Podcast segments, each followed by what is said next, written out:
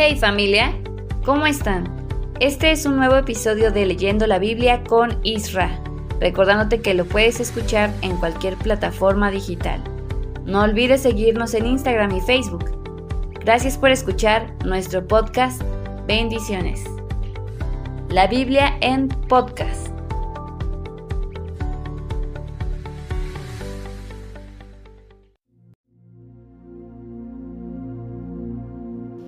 Hola, ¿qué tal? ¿Cómo estás? Muy buenos días, muy buenas tardes, muy buenas noches. Hoy es lunes 5 de febrero del año 2024. Eh, vamos a iniciar con una lectura de esta semana, pero también vamos a iniciar con la lectura de un nuevo libro, que es el libro de Segunda de Reyes. Hoy nos tocará leer eh, los capítulos 1, 2 y 3. Así que vamos a comenzar con esta lectura. Te invito a que abras tu Biblia y comenzamos. Recuerda que nosotros leemos la versión lenguaje actual, pero tú si tienes alguna otra versión no pasa nada, juntos leamos la palabra de Dios. Dice así, Elías anuncia la muerte del rey Ocosías. Cuando el rey Acab murió y su hijo Josías llegó a ser rey de Israel, los moabitas se rebelaron contra los israelitas. Un día, Ocosías se cayó por una ventana del segundo piso de su palacio en Samaria. Como quedó mal herido, envió mensajeros hasta Ecrón que le preguntaron a baal que era el dios de ese país, si se iba a recuperar, pero el ángel de Dios le dijo al profeta Elías, busca a los mensajeros de Ocosías y pregúntales por qué no consultan al dios de Israel en, vez de consultar a baal Avísale a, a Ocosías que yo, el dios de Israel, le advierto que no se va a sanar, se va a morir. Elías obedeció y cuando los mensajeros regresaron, Ocosías les preguntó, ¿por qué regresaron? Ellos les contestaron, un hombre fue a buscarnos y nos pidió darte este mensaje de parte de Dios. ¿No te acuerdas, Ocosías, que todavía hay Dios en Israel? ¿Por qué consultas con Baal Zebub? Por eso no te vas a sanar, sino que vas a morir. El rey les preguntó a los mensajeros, ¿cómo era ese hombre que fue a buscarlos? Ellos le contestaron, era un tipo todo velludo que llevaba puesto un taparrabos de cuero. Y el rey dijo, no hay duda, es Elías. Entonces envió un capitán con cincuenta soldados para que buscaran a Elías. Cuando el capitán encontró a Elías sentado en lo alto de un cerro, le dijo, Profeta, el rey ordena que bajes a verlo. Pero Elías le contestó, Ya que soy profeta, pido que caiga fuego del cielo y te queme a ti y a tus cincuenta soldados. Enseguida cayó del cielo y mató al capitán y a los cincuenta soldados. Luego el rey mandó otro, a otro capitán con cincuenta soldados más. Cuando el capitán encontró a Elías le dijo, Profeta, el rey te ordena que bajes rápidamente. Pero Elías le contestó, Ya que soy profeta, pido que caiga fuego del cielo y te queme a ti y a tus cincuenta soldados. Y volvió a caer fuego del cielo y mató al capitán y a los cincuenta soldados. El rey mandó por tercera vez a otro capitán con cincuenta soldados, pero este capitán subió a donde estaba Elías, se arrodilló delante de él y le rogó, Profeta, ya sé que los soldados que vinieron antes de mí murieron consumidos por el fuego que cayó del cielo. Te suplico que no nos mates, somos tus esclavos, por favor, perdónanos la vida. El ángel de Dios le dijo a Elías, puedes ir con él, no le tengas miedo. Entonces Elías bajó y fue con el capitán a ver al rey. Al llegar, Elías le dijo al rey, Dios no te va a sanar, sino que morirás, pues has consultado con Baal Zebub, el dios de Ecrón, como si en Israel no hubiera Dios. El rey Ocosías murió como se lo había anunciado Dios por medio de Elías, y como Ocosías nunca tuvo hijos, en su lugar reinó su hermano Joram. Esto sucedió durante el segundo año del reinado de Joram, hijo de Josafat en Judá. Todo lo que Ocosías hizo está escrito en el libro de la historia de los reyes de Israel. Segunda de Reyes 2. Elías es llevado al cielo. Dios había planeado llevarse a Elías al cielo en un remolino. Ese día Elías y Eliseo salieron de Gilgal y Elías le dijo a Eliseo, te ruego que te quedes aquí, porque Dios me mandó ir a Betel. Pero Eliseo le contestó, te juro por Dios y por ti mismo que no te dejaré, ir solo. Así que los dos fueron a Betel. Los profetas que estaban en Betel salieron a ver a Eliseo y le preguntaron, ¿ya sabes que hoy Dios se va a llevar a tu maestro? Él les contestó, sí, ya lo sé, pero no digan nada. Después Elías le dijo a Eliseo, te ruego que te quedes aquí, porque Dios me mandó ir a la ciudad de Jericó. Pero Eliseo le contestó, te juro por Dios y por ti mismo que no te dejaré ir solo. Los profetas que vivían en Jericó fueron a ver a Eliseo y le preguntaron, ¿ya sabes que Dios va a quitarte a tu maestro hoy?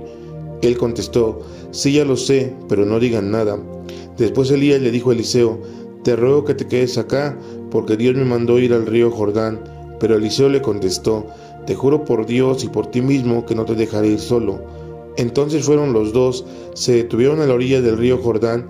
Cincuenta profetas los habían seguido, pero permanecieron a cierta distancia de ellos. Entonces Elías tomó su capa, la enrolló y golpeó el agua, y el agua se separó en dos. Dejando en medio un camino, los dos cruzaron por tierra seca, y enseguida Elías le dijo a Eliseo, Dime qué quieres que haga por ti antes de que nos separemos. Elías le contestó, Quiero ser el que se quede en tu lugar como profeta especial de Dios.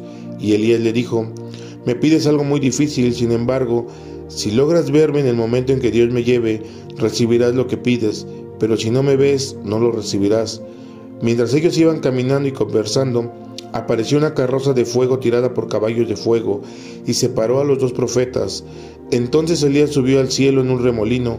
Eliseo lo vio y gritó, Mi maestro, mi maestro, fuiste más importante para Israel que los carros de combate y los soldados de caballería. Después de esto no volvió a ver a Elías. Eliseo continúa con el trabajo de Elías.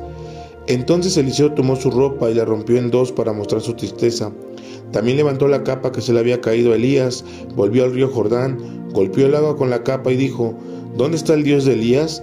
Al golpear el agua, ésta se dividió en dos, dejando libre el paso, y Elías cruzó por tierra seca. Cuando los profetas de la ciudad de Jericó vieron a Eliseo al otro lado del río, dijeron, Ahora Eliseo es el sucesor de Elías. Entonces fueron a su encuentro, se inclinaron delante de él en señal de respeto y le dijeron, Eliseo, estamos para servirte. En nuestro grupo hay 50 valientes que están dispuestos a buscar a tu maestro Elías. Puede ser que el Espíritu de Dios lo haya levantado y dejado caer sobre alguna montaña o en algún valle. Elías les contestó, no envíen a nadie, pero tanto le insistieron que acabó diciendo, de acuerdo, vayan. Entonces los profetas enviaron a cincuenta hombres y durante tres días estuvieron buscando a Elías, pero no le encontraron. Cuando regresaron a la ciudad de Jericó, Eliseo les dijo al, verlos, yo les advertí que no fueran.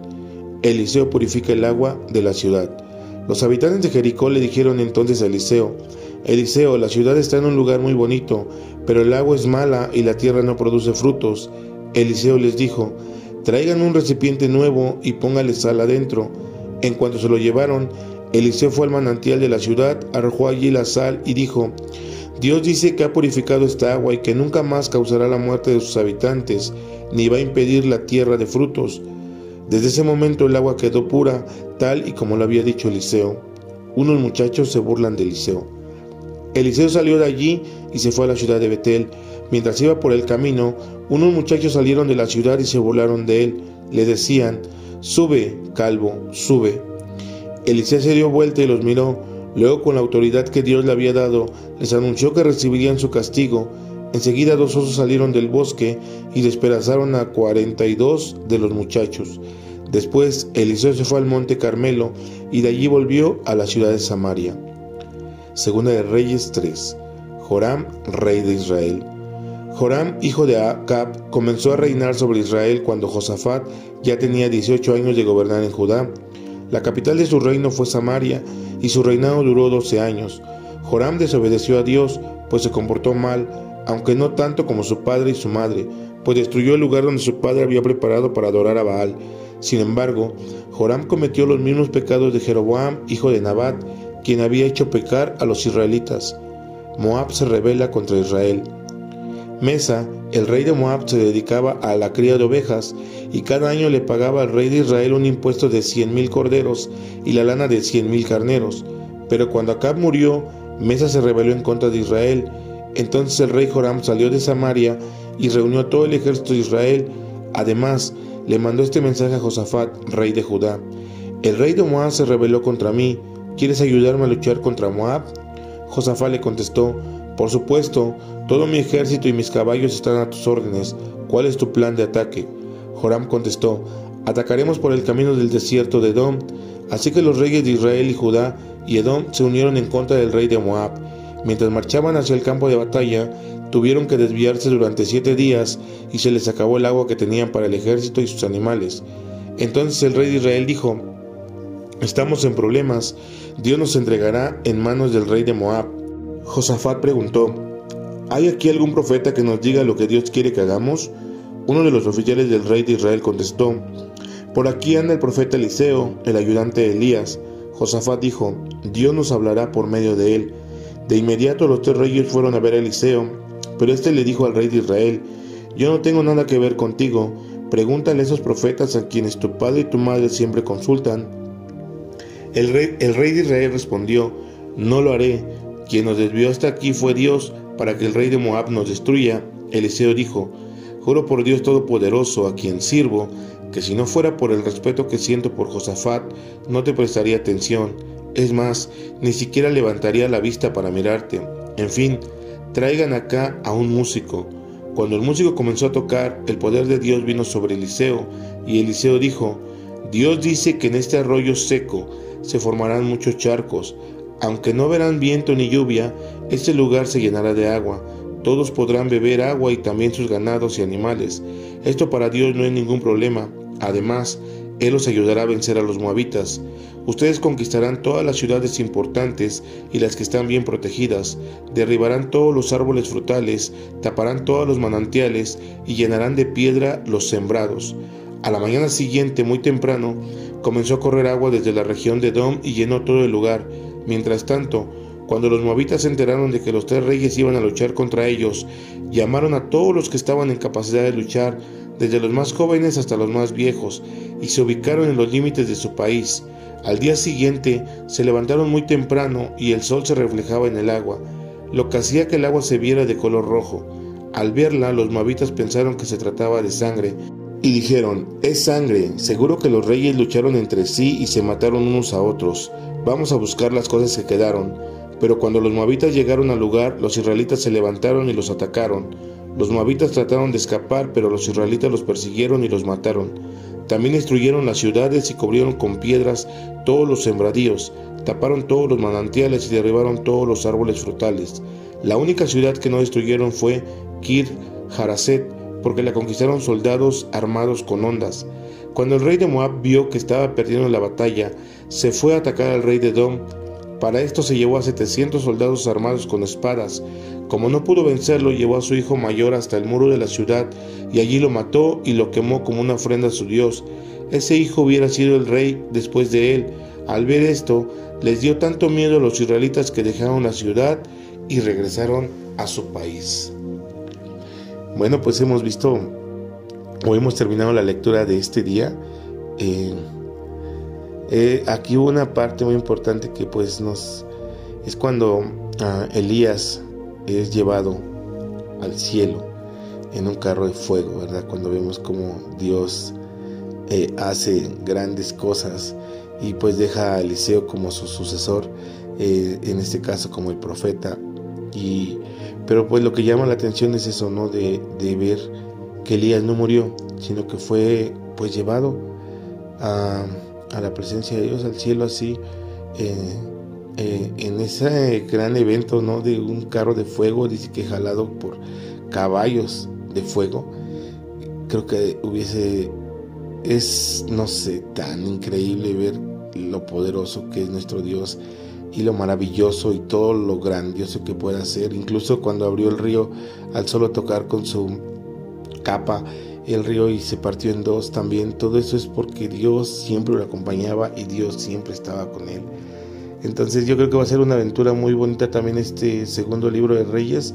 Te invitamos a que estés con nosotros, que sigas conectado y que ayudes pues compartiendo estos podcasts o estos episodios para que a lo mejor gente que no ha tenido esa oportunidad de leer la Biblia o de abrir una Biblia o a lo mejor no de tenerla, pues pueda escuchar a través de nosotros estos eh, pasajes bíblicos y todos estos relatos que están aquí escritos en la Biblia. Así que te voy a dejar también con Nancy, ya tiene la lectura del Salmo correspondiente a este día. Y pues nada, solo pido a Dios que te bendiga mucho, que este inicio de semana sea muy bendecido. Y nada, cuídate mucho, pórtate bien, que Dios te bendiga. Chao. Hola, buen día a todos. ¿Qué te parece si para iniciar bien la semana escuchamos el Salmo 116? Ya puedo dormir tranquilo. Yo amo a mi Dios, porque Él escucha mis ruegos. Toda mi vida oraré a Él porque me escucha. La muerte me tenía atrapado, me dominaba el miedo de morir. Sentí una angustia terrible. Entonces le rogué a Dios que me salvara la vida. Mi Dios es justo y compasivo. Es un Dios tierno y cariñoso que protege a los indefensos. Yo no tenía quien me defendiera y Él vino en mi ayuda. Dios mío, tú has sido bueno conmigo, ya puedo dormir tranquilo. Me libraste de la muerte, me secaste las lágrimas y no me dejaste caer. Mientras tenga yo vida, siempre te obedeceré. Confío en ti, mi Dios aunque reconozco que estoy muy afligido. Demasiado pronto he dicho que no hay nadie en quien confiar. ¿Cómo podré, mi Dios, pagarte todas tus bondades, mostrándome agradecido y orando en tu nombre y cumpliéndote mis promesas en presencia de tu pueblo? Dios nuestro, a ti te duele ver morir a la gente que te ama. Líbrame de la muerte, pues estoy a tu servicio. Llevaré hasta tu altar una ofrenda de gratitud y oraré en tu nombre, en los patios de tu templo, en el centro de Jerusalén. Y en presencia de todo tu pueblo, cumpliré mis promesas. Alabemos a nuestro Dios. Te invitamos a que sigas escuchándonos el día de mañana con nuevos salmos y con más capítulos. También no te olvides de seguirnos en redes sociales como Leyendo la Biblia con Irra. Bendecido día. Gracias por escuchar nuestro podcast. Bendiciones. La Biblia en podcast.